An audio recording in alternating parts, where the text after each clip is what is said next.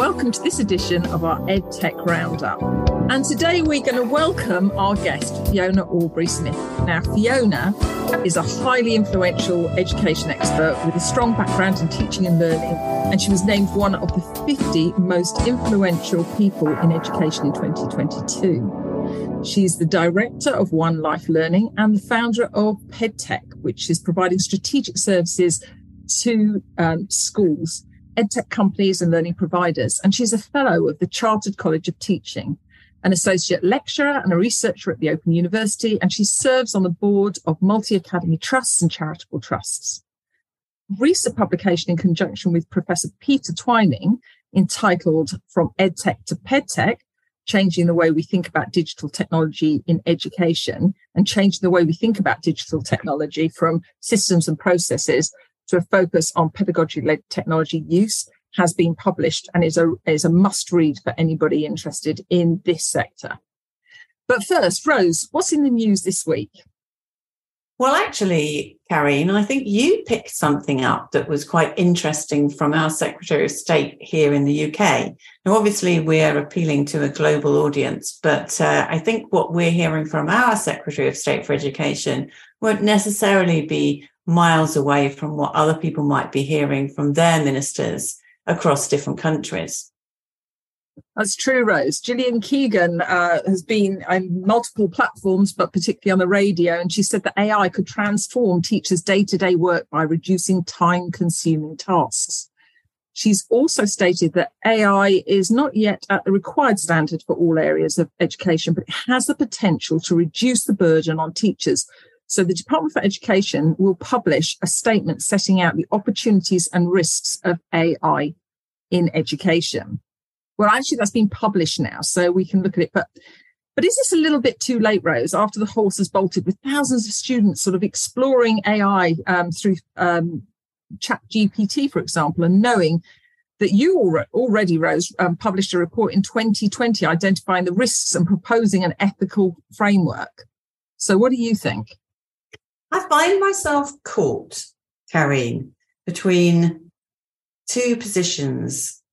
For decades, I've been trying to encourage educators to get enthused about AI because I do believe AI is a very powerful tool and that it could really be a superpower for a teacher and for a learner. It can help individualize education, help students study at their own pace. There's lots of great things, even just at the interface, you know, voice activated interfaces so that students don't have to use a keyboard can be hugely powerful.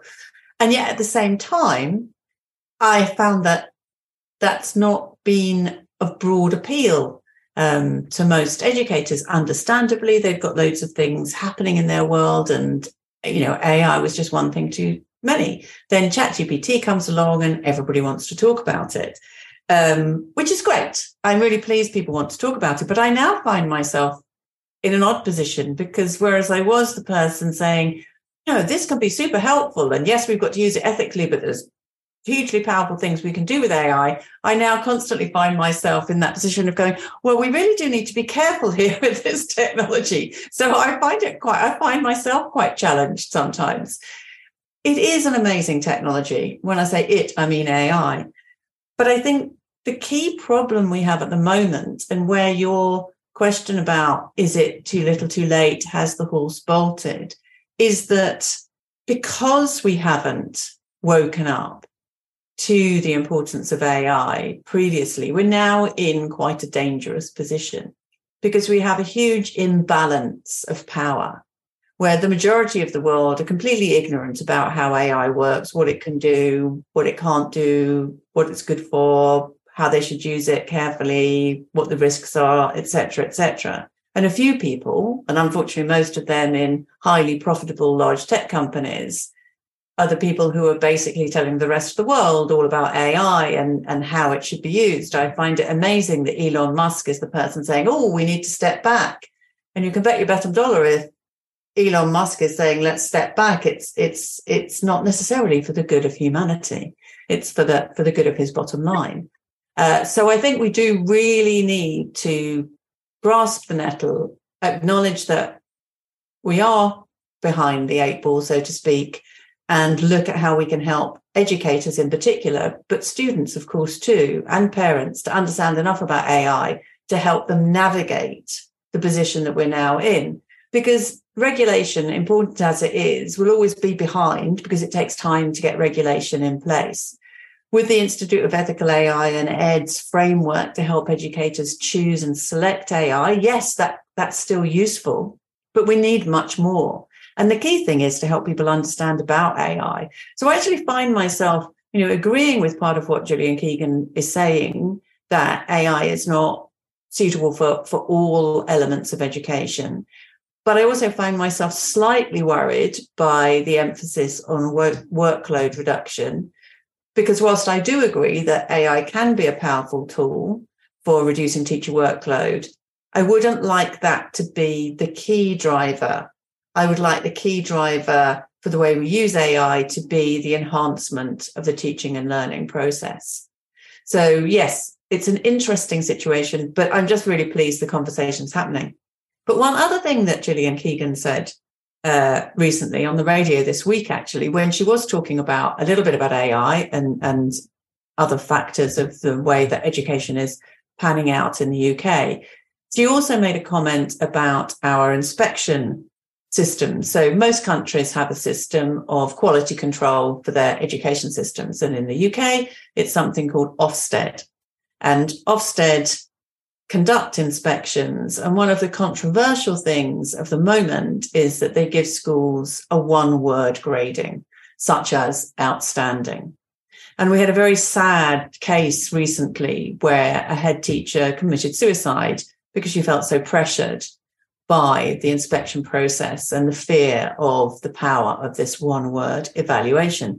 So I really wanted to ask you, Karine, you know, what do you think about Ofsted, the role of Ofsted, the existence of these one word evaluations? Because I think it is important, as I say, not just for the UK, but across the world as we look to see how we evaluate our education systems. That's a really interesting one. I have to point out because the, the, the, news has all been saying about the one word inspections. Now, I think I think we're doing Ofsted down because you can get a rating that's two words requires improvement.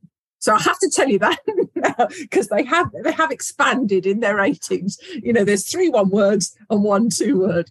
Now, I'm going to tell you, my school was rated as outstanding. So I'm saying this to you, and you know, I should be sitting here saying yes I think, you know, what they do is wonderful. But I truly believe, having been through numerous Ofsted inspections in my 20 years as head and 40 years as a teacher, that they're flawed. And that's going to sound strange for somebody who had an outstanding school or, according to Ofsted, graded as outstanding to say. I should really be saying completely the opposite. Now, this, why do I say that? Well, I say it because it's so focused on data and cohorts that what it hinders is the level of training and research that could take place in schools. We don't use the data necessarily in the right way, which is, and you know, we don't talk about the research teachers should be taking part in. It's rarely the subject of the inspection itself. Schools are complex places with their own nuances, which are difficult for inspectors to gauge in one or two days and, and to certainly sum up in one or two words. Now, for those of you who've never been through an Ofsted inspection, let me let me explain to you what it's like. It's like being a sailor stranded in the middle of an ocean with no sense of when the rescue ship will arrive and when it will all be over. And every passing moment is filled with anxiety for many staff and uncertainty because the, the, the framework with which it's is being developed for Ofsted keeps changing as well. So staff are constantly preparing you know, for any evaluate uh, any eventuality.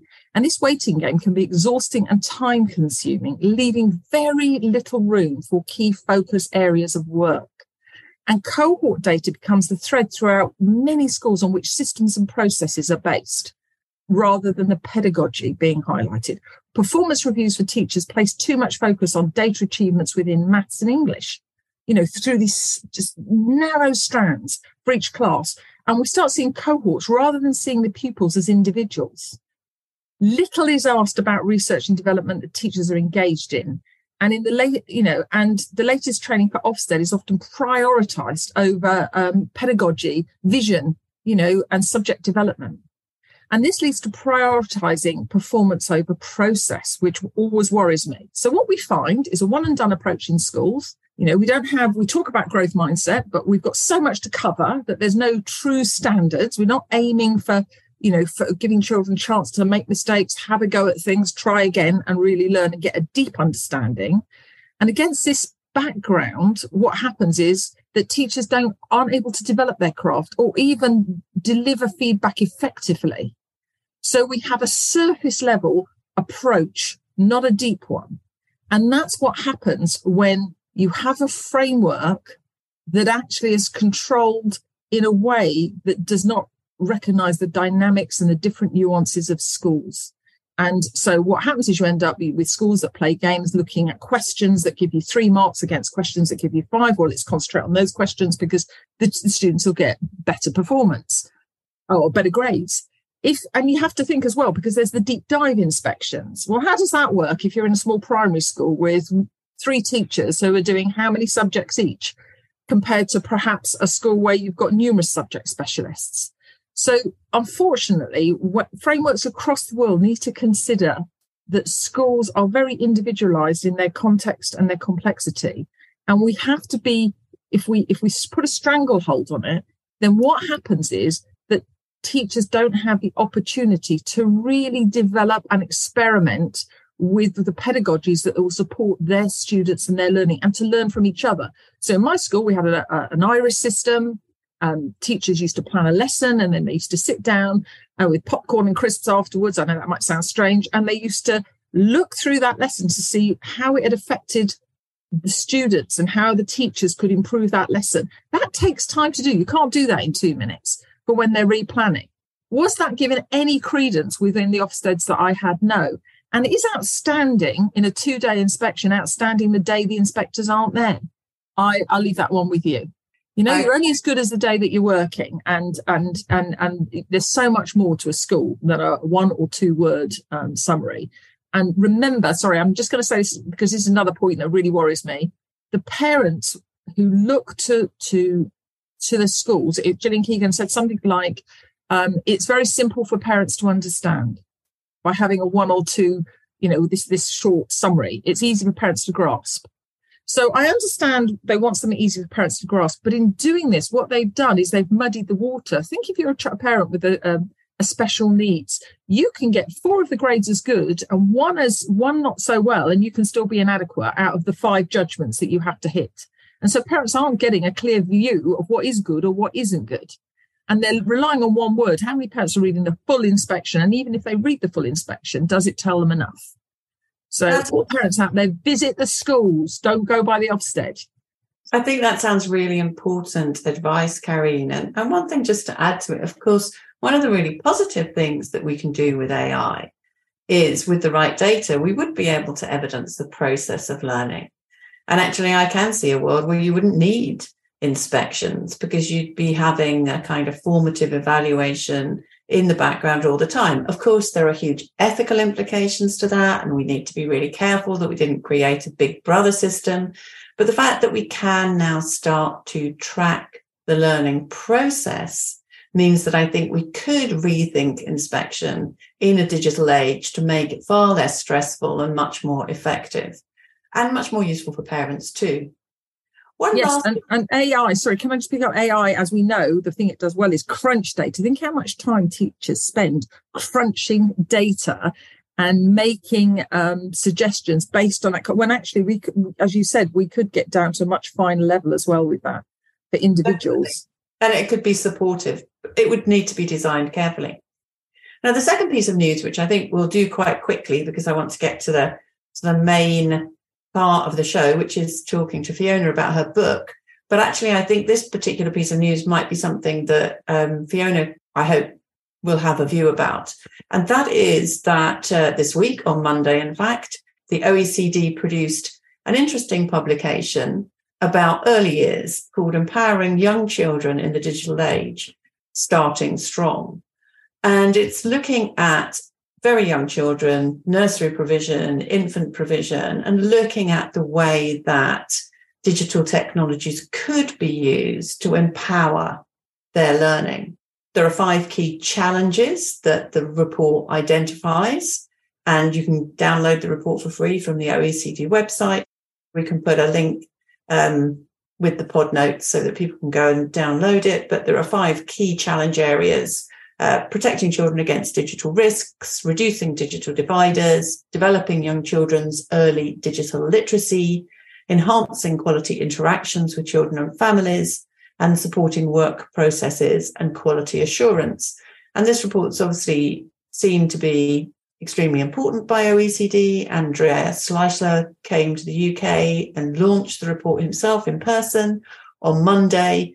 And I think it's really interesting to have a report that's focusing specifically on such young children in a digital age. And I wanted to ask you, Karine, and you, Fiona, about your views about technology and very young children. Right. The thing that I, I think you've got to consider first, I want that we see young children using technology much earlier than ever before. Uh, you've only got to walk around a shop to see children, you know, in their prams using their iPads and all sorts of things. But I want you to consider a moment because we are talking about early years provision. Actually, the amount of time that children actually spend in early years provision. So they three and four year olds spend, I was thinking about this, about 15 hours a week of funded time in early years setting which over the year is probably only about 6.5% of their lives. Now, five year olds, when they get into school, spend six hours a day for 190 days approximately. That's only 13% of their time. So the first thing that you've got to think about is that parents are essential in the process. And, and that's across the world. And the, and the report picks up that parents are essential. Now, no parent has a child determined to do their worst, but we never consider how early we could start this because when you first have a child, you're desperate for information on the best you can provide for your child. So I, I often wonder it's at this time when we're when we go to the hospitals and when we have our, our sessions on um, you know having giving birth and everything if we should start as really as early as that thinking about some of the key things that we should talk to parents about before they start with the ipad you know because when you're walking with a pram you want the communication and the parent talking to each other and the pram facing you you know at what point do you introduce that? And and how do you know it's safe when they're sit you're having dinner and they're sitting there and they using your ipad? Have you thought about that? Because parents want to know but they're overloaded very quickly. So is should we go as early as that is the one thing? Now that's not mentioned in the report. Worldwide there is a shortage of staff and we are becoming over reliant to fill the gaps on these staff to to help with our young people.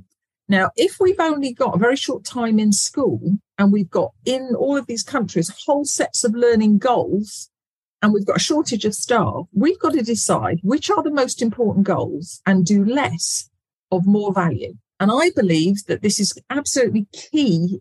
Teaching children um, about the digital risks is key. And there's loads of ways, I've talked about it in the program before, that you can do this with young children you know, loads of unplugged activities and they mention it in there, but actually we end up doing surface bolt on, stick on plaster effects to everything because we, we come across, we have in all of these policies so many goals that no human person can possibly do them all in any great depth, in any meaningful way.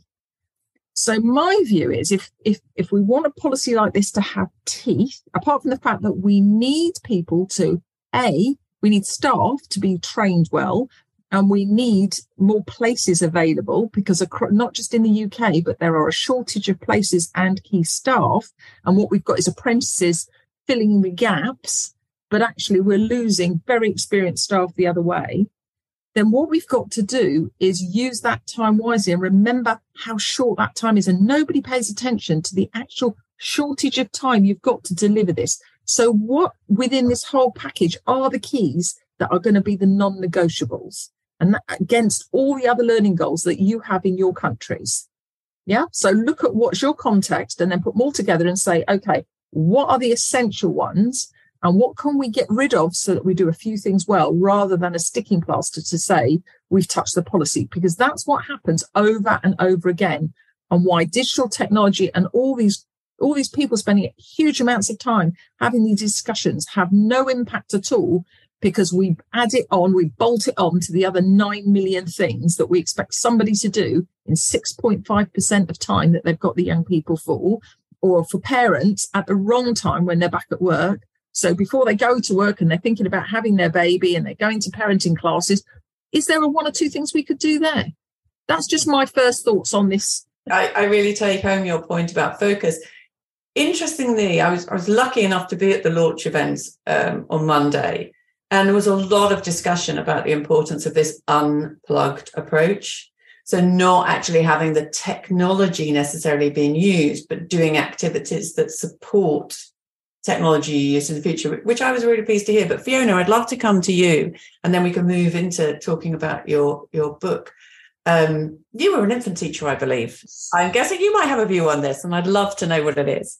Yeah, I was very much um, an infant school teacher, and I think at heart I always will be. I think there's a there's a joyfulness of working with children of that age that that, that never leaves you, um, and it's really interesting when we think about early years and technology. And what was really interesting in in some of the the themes that have come out from the OECD report and from what Karine was saying just then um, about the way that we talk about early years using technology. And I think sometimes some of the uh, the confusion, the complexities, the, the mysteries in this space are because some of the vocabulary is used in a very interchangeable kind of way. So you hear parents of, ch- of, very young children say, No, I don't want them to use technology at school because they're using it a lot at home and I don't want too much screen time. They're, they're very real, very understandable concerns. But of course, we're conflating, we're using this word screen time to conflate passive absorption or television watching or you know low level um, games or apps uh, or whatever it might be with meaningful purposeful constructive uses of technologies in different ways so i think that using that kind of using technology, using screen time vocabulary can be a little bit unhelpful at times. And I think greater precision would be a huge advantage um, when we're in this this conversational space. The second thing is, I think sometimes we don't necessarily realize how much technology our very youngest children are exposed to in a way that they don't see as technology.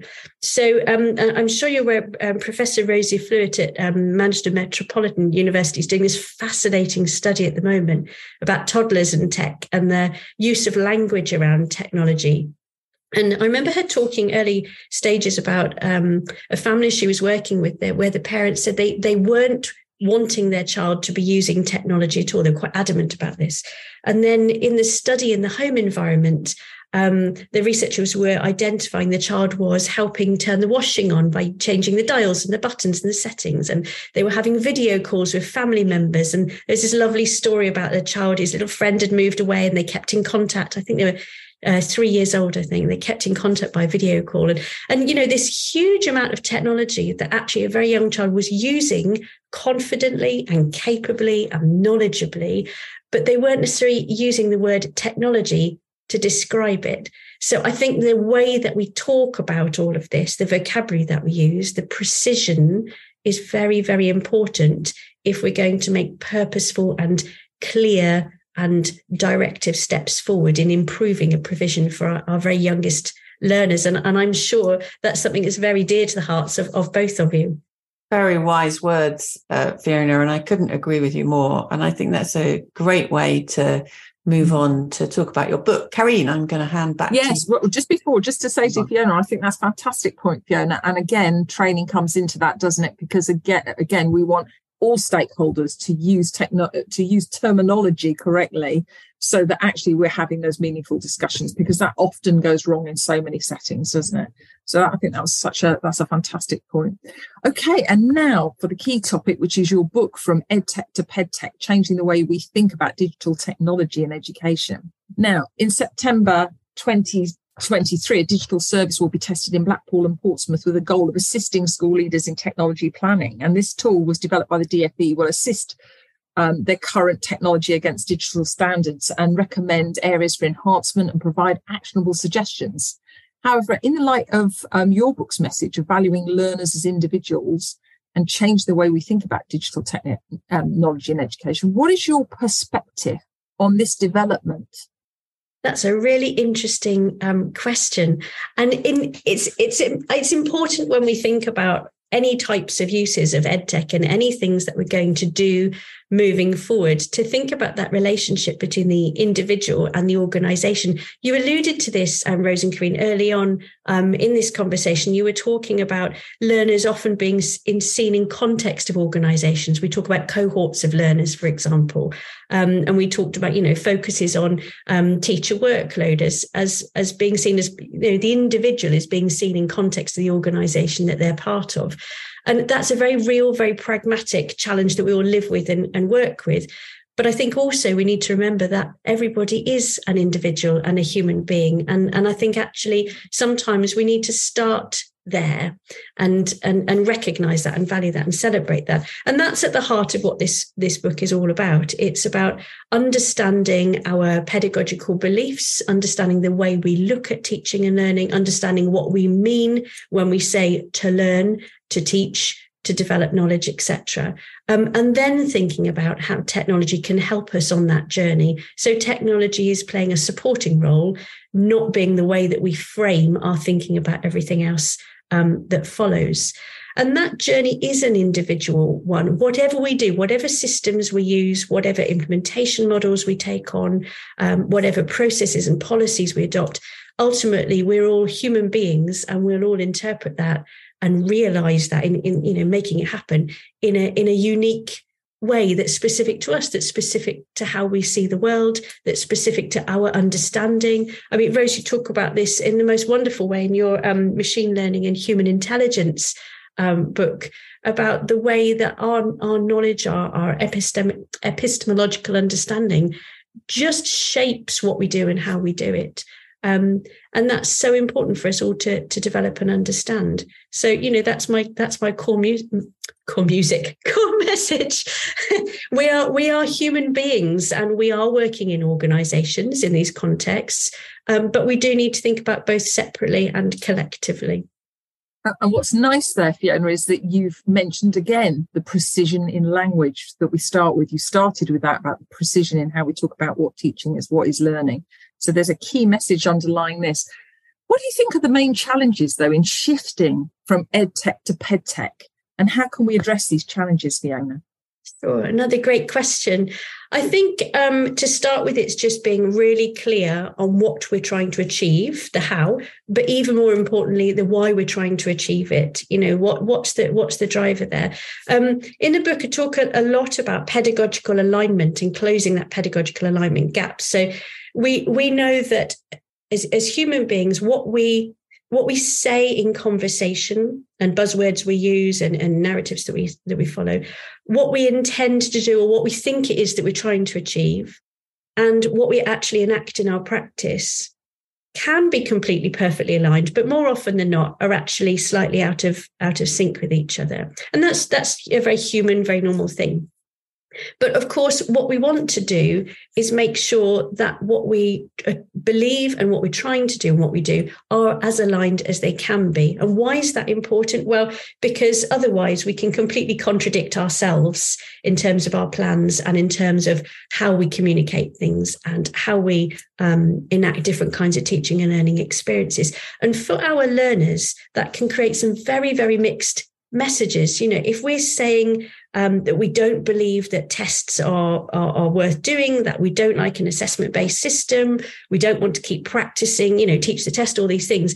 But actually, then we are um, prioritizing tests within our classrooms and we are celebrating you know class league tables and class leaderboards and all these sort of things we're giving two very contradictory messages to our learners and our learners are learning way more from us than the content and the curriculum that they're growing up with. So, you know, if we all think back to our own childhood, we'll all remember a pivotal classroom teacher. And it might be for a great reason. Maybe they inspired us, or it might be for a terrible reason, you know, that it had a really um, detrimental effect on us, but we'll remember them.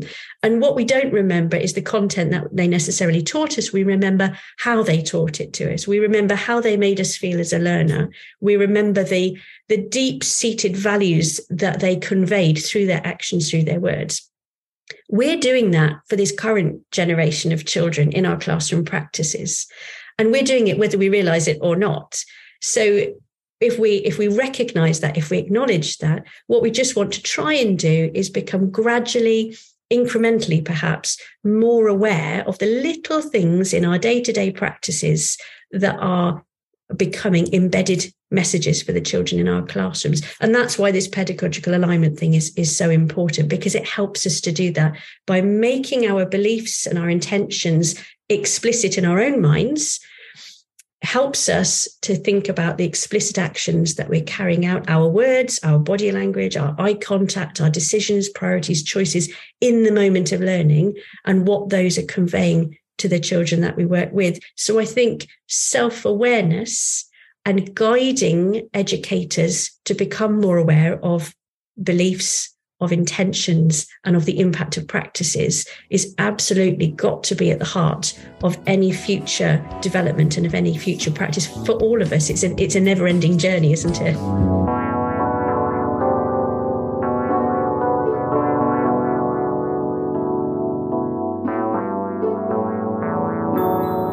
Oh, I think you're so right, Fiona. And I think what's important there, you're talking about the hidden curriculum there, aren't you? Where mm-hmm. children learn all these things from from you know our as you say our body language the way we look um, what we say and what we do the contrast between what we say and what we do.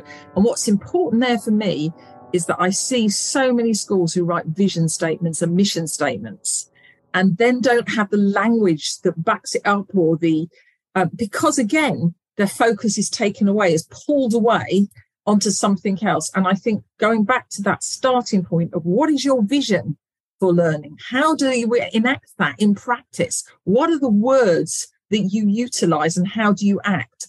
And do we spend enough time on that? And that is absolutely vital. And one of the, the one of the, the, the reasons why I find Ofsted so frustrating because we spend more time on that of the planning for a, a framework than we do on on that piece of work, which should be the heart of what we do in every school.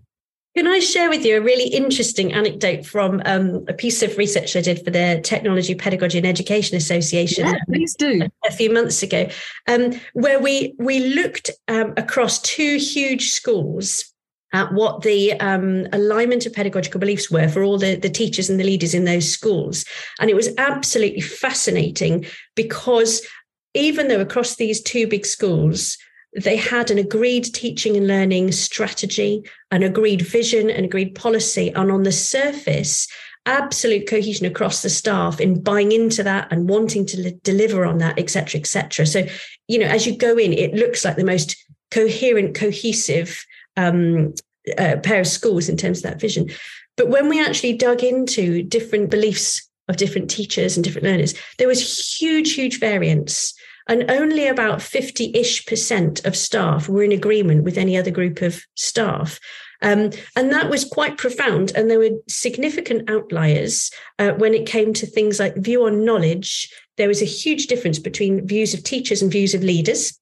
When you think about the um, role of schooling in relation to education, again, leaders had a very different view to classroom teachers, and, and so on and so on. Um, and if you dig into the literature in that space, that's quite common that you work, that it's very common to have that variance between views around what teaching is and what the role of a teacher is and views around what it means to be a learner and what learning looks like and how knowledge is um, created and all these things.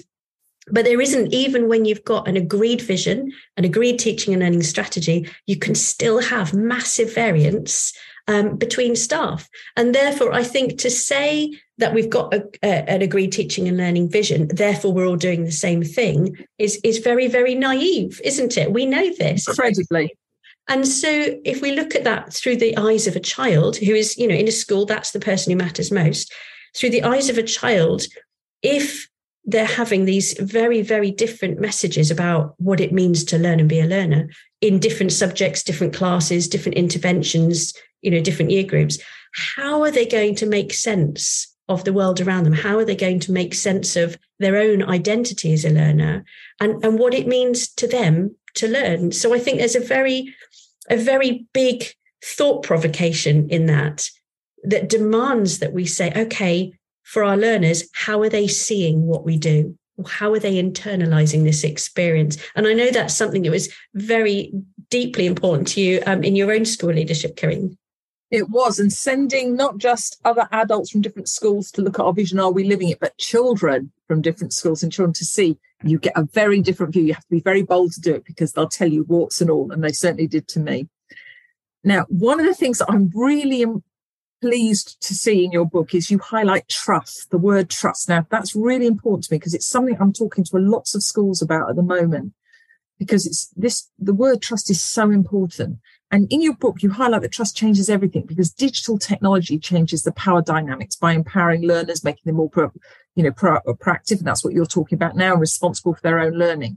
However, there's a, la- a lack of trust in learners and teachers can hinder the adoption of digital technology, especially in schools. So how can trust be built within schools to ensure that technology is used to its absolute fullest potential? Mm, great question. I think in terms of trust, it's really important to think um, think about this in, in multiple layers. And sometimes trust can be of oneself, and sometimes we're talking about trust of of others, of peers, of colleagues, and they might be um, uh, colleagues we work alongside, colleagues we work for, etc.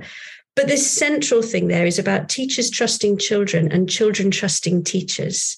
And some of that is very practical stuff about if I'm a child, I need to trust my that my teacher will keep me safe, that my teacher will help me learn appropriate and relevant and purposeful things. And I need to trust that I'm in an environment, a school environment, where I'm valued as a learner, I'm recognized as an individual, and what I do will matter to me and to the community that I'm part of. So as a child, I need to, I need to trust in the teacher and those around me and that includes other children that that culture that environment is there.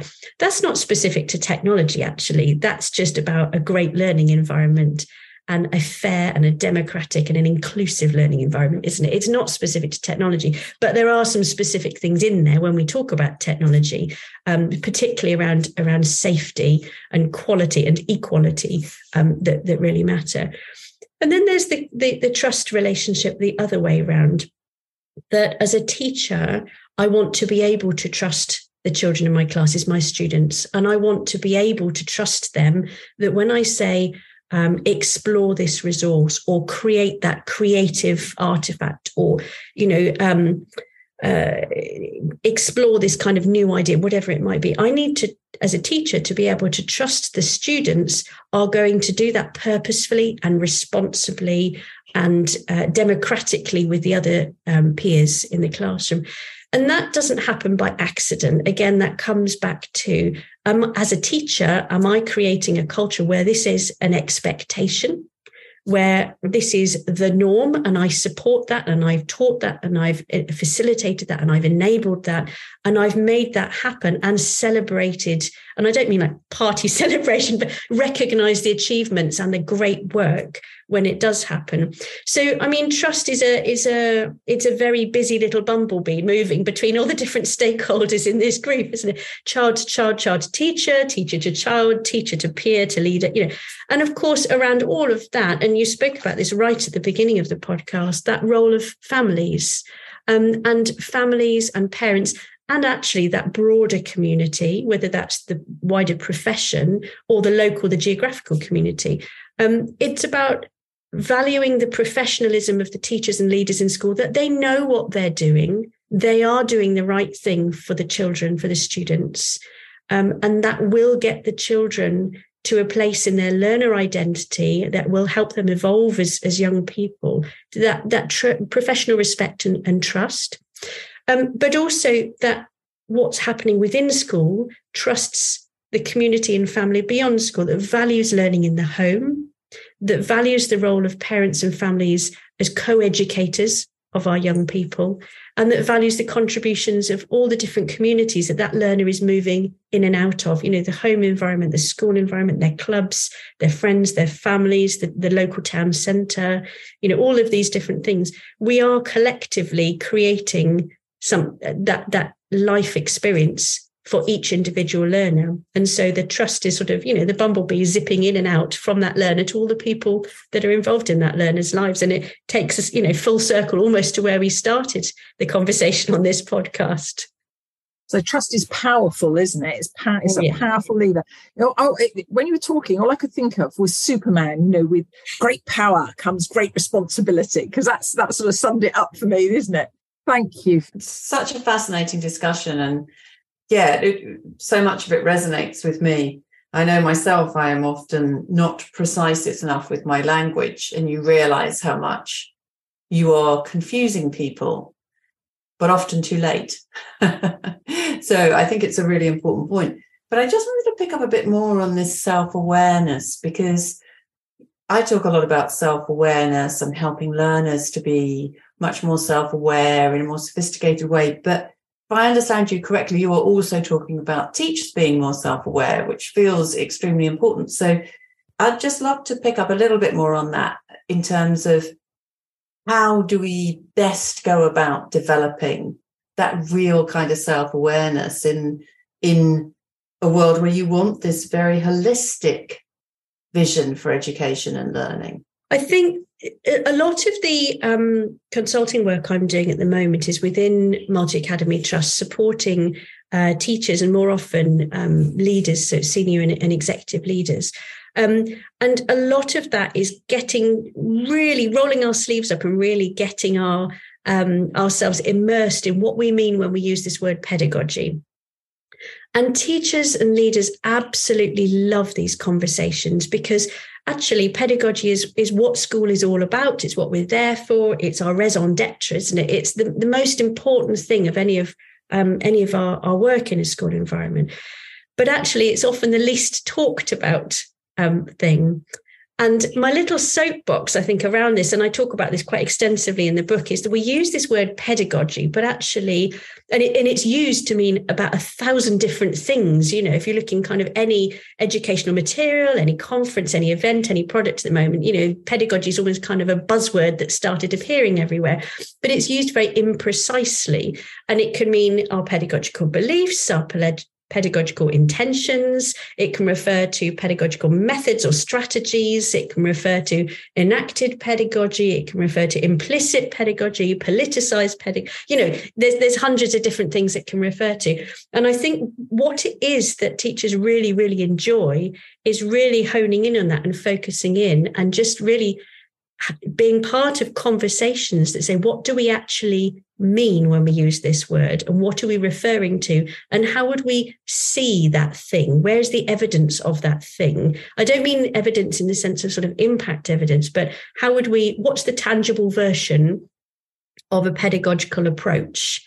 we can find that, we can identify that, we can look at that. What would the tangible version of a pedagogical belief be?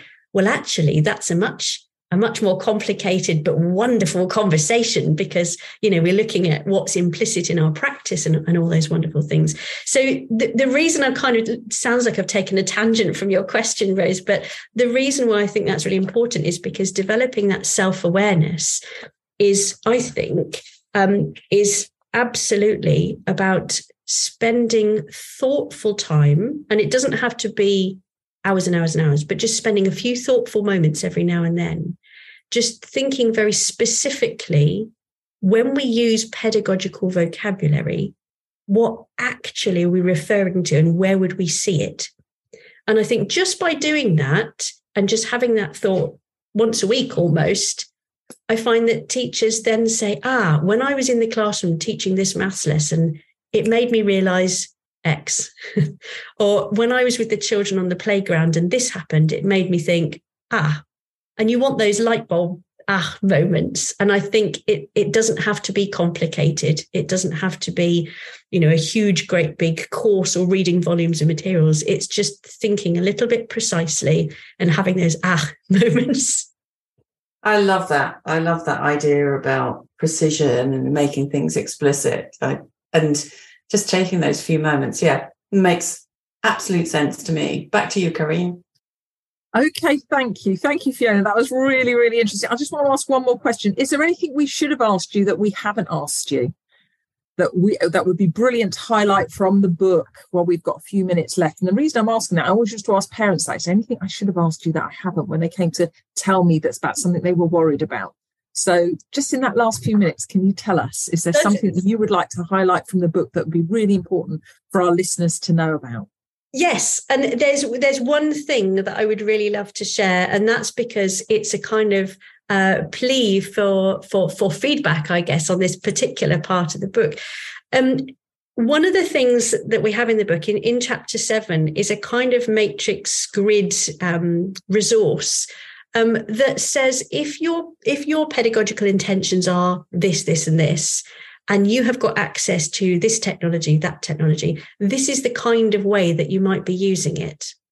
And it just really draws attention to how the same piece of technology can be used in profoundly different ways depending on what your pedagogical beliefs and intentions are. And I would absolutely love as much feedback and as much thought um, and as as you know real ideas and examples and conversation from classroom practitioners about that um, that particular part. So it's an it's an invitation or a, or a plea, I guess, a request uh, for anyone who's kind of interested in exploring that space to to join in, be part of the conversation about unpacking that in in more detail. Well, thank you, Fiona. So to all our listeners, this is your opportunity to contribute and uh, and develop a wider understanding. Thank you, Fiona. That was absolutely brilliant. Right, moving on to our top topical top tech tips. And I every week I have difficulty saying that. I normally leave it to Rose, but this week I was going to do it. So, Rose, have you got a topical top tech tip that you could share with us? Actually, it's quite interesting. Thanks, Karine. And, and thanks, Fiona. That was brilliant. And it's interesting that my topical top tech tip, I think, aligns with what we've been talking about because it's about focus. And what I'm suggesting is that actually, rather than feeling overwhelmed, particularly at the moment with all the conversations around AI and feeling like you've got to be on top of all of this technology, I think it's important to develop a deep understanding of one or two key pieces of technology that do something that you want to do. And I think that might also be relevant to that table in chapter seven of your book, Fiona, where by getting a deep understanding of one or two pieces of technology, you can see how that you can use them in quite different ways. And, and, actually they can be powerful for different ways of teaching, learning, just using them yourself as, as part of your life. So I think my topical top tech tip is to really make sure that you understand the technology that you do have. Pick just a few pieces. We spend huge amounts of money on our technology and there's so much of it that we don't necessarily use because we just don't realize it's there. I know I've just bought a um, a new phone, not the newest model of phone, because I just think it's such an extortionate amount of money to to fork out on something that's really not very big, but but a more modern phone. Uh, gosh, that makes me sound like such a Scrooge, doesn't it? Uh, anyway, and I'm I'm noticing that you know I've moved from one model to another, and there are things that are different. And I've actually kind of thought, okay, I need to sit down and just have a play with this for a little bit to make sure I do really understand all the different functionalities and and how I might use them better in the things that I'm doing. So I think, yeah, let's make sure we understand the bits of tech that that we think we understand as fully as we might. Well, that's brilliant, Rose. I think we must have all had the same thought processes here because what I'm about to say and we and honestly this is this is us talking and telling you our top tech tips also li- links into fiona and what rose has just said but rose can i just say it's not because you're being tight it's because you're being sensible because if you bought the latest model of phone there'd be glitches. You want them to True. find out the glitches before you would consider buying. That's why we all don't buy the newest phone. So what's my topical top tech tip? Well it's normal to feel overwhelmed or anxious about new technologies like AI, especially if you don't know much about them. However, the first step to overcoming those feelings is to recognize you don't need to be an expert and to develop the mantra, I don't understand it yet, yet being the word. Now, in fact, Peter Twining, who is the professor of education innovation in school and education technology at the University of Newcastle in Australia, Australia and who incidentally was co-author with Fiona to their latest publication, suggests that you focus on tools that you can use frequently, maximizing the impact of the time spent learning to use them. So I was thinking about this and I was thinking one of the examples that, that always comes to mind with me is that across the world, we've got so many schools using smart boards of one kind or the other. But are you utilizing the templates or the graphic organizers or the timelines or the mind maps, which can be used to visually organize information and engage students in the learning process? Because there's so many uses. And if you are using a smart board, are you getting the most out of it to meet the pedagogical needs that you've decided are important? So my topical top tech tip, first of all, is to develop the mantra. I don't understand it yet, but to do exactly what Rose and thinking about what Fiona's been saying, to start maximizing the impact of the tools that you currently have. And Fiona, what about you? Have you got one topical top tech tip? I have already shared one in a previous podcast, but have you got any more that you'd like to share with us today? Well, hearing what you said just then um, did make something spring to mind, and I don't know if I'm brave enough to try and say a to- topical tech top. I'm, I'm going to get my words in a muddle there, I think. Um, but it's about it's about sequencing actually. So um, I was working with the school very recently, and they were very excited about um, using a a sort of collaborative sticky note um, piece of software. And all the classes and all the teachers are very excited that they had all learned how to use this and they were all using this and they were trying to use this in lots of lessons. Um, and what was really, really interesting is I watched two parallel lessons where the teachers had taught off the same lesson plan and they were using the um, so it's essentially the same lesson and the same uh, the collaborative sticky board as part of that. But when we actually um, observed in classroom, the sequencing was very different and it was absolutely fascinating to observe. So, in a nutshell, in one classroom, the children have been developing their ideas and then had and um, talk partners in pairs and then captured those ideas on these sticky post-it notes on the collaborative board and then after that the teacher kind of read them back to the class um, you know pulling out a few examples and then they kind of stopped and moved on um, in the other class what they'd done is the children had um, started building ideas using the sticky note uh, collaborative board and some had raced ahead and added, added their ideas and others had kind of watched to see what people had put and then built on those ideas and extended them. Then the um, children used their talk partners to discuss the ideas they could see on the screen. And then they expanded those ideas. And then the teacher used those ideas to extend the whole class thinking a step further. And it, it um, segued straight into the next part of the activity, which built on that wow. accumulated knowledge. Now, when you looked at the lesson plan, it would have looked like exactly the same lesson, but the impact on the knowledge development, the social constructivism, all those one totally different. And it was all just about sequencing. What order is the technology being used in relation to the talk in terms of the thinking, in terms of knowledge development. So sequencing, that's my technological top tip tip.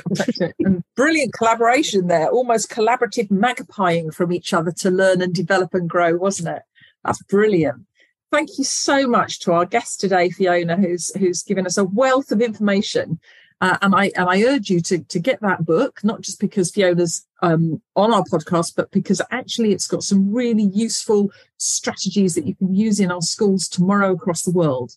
And so I want to say a special thank you to Fiona. And so it's thank you from me and thank you from I was going to jump in and say a huge thank you to you both for having me as part of the podcast. My it's two of my favorite people, so thank you so much. I was thinking, Rose, we need an ending. I was thinking, I was thinking, thank you from me, and thank you from him, and thank you from her, and thank you from Roland. You're right, and Roland was right. Is Spider Man not Superman? You see, I'm rubbish with superheroes, aren't I? All I could see was the same, Karine. Don't worry. Are they? One is good as, as another. I just could see with great power comes great responsibility. I wanted to say with great trust comes great responsibility, but yeah. Thank you, Fiona. No, that was brilliant. It was great. It was a really interesting discussion and it, it knitted together nicely.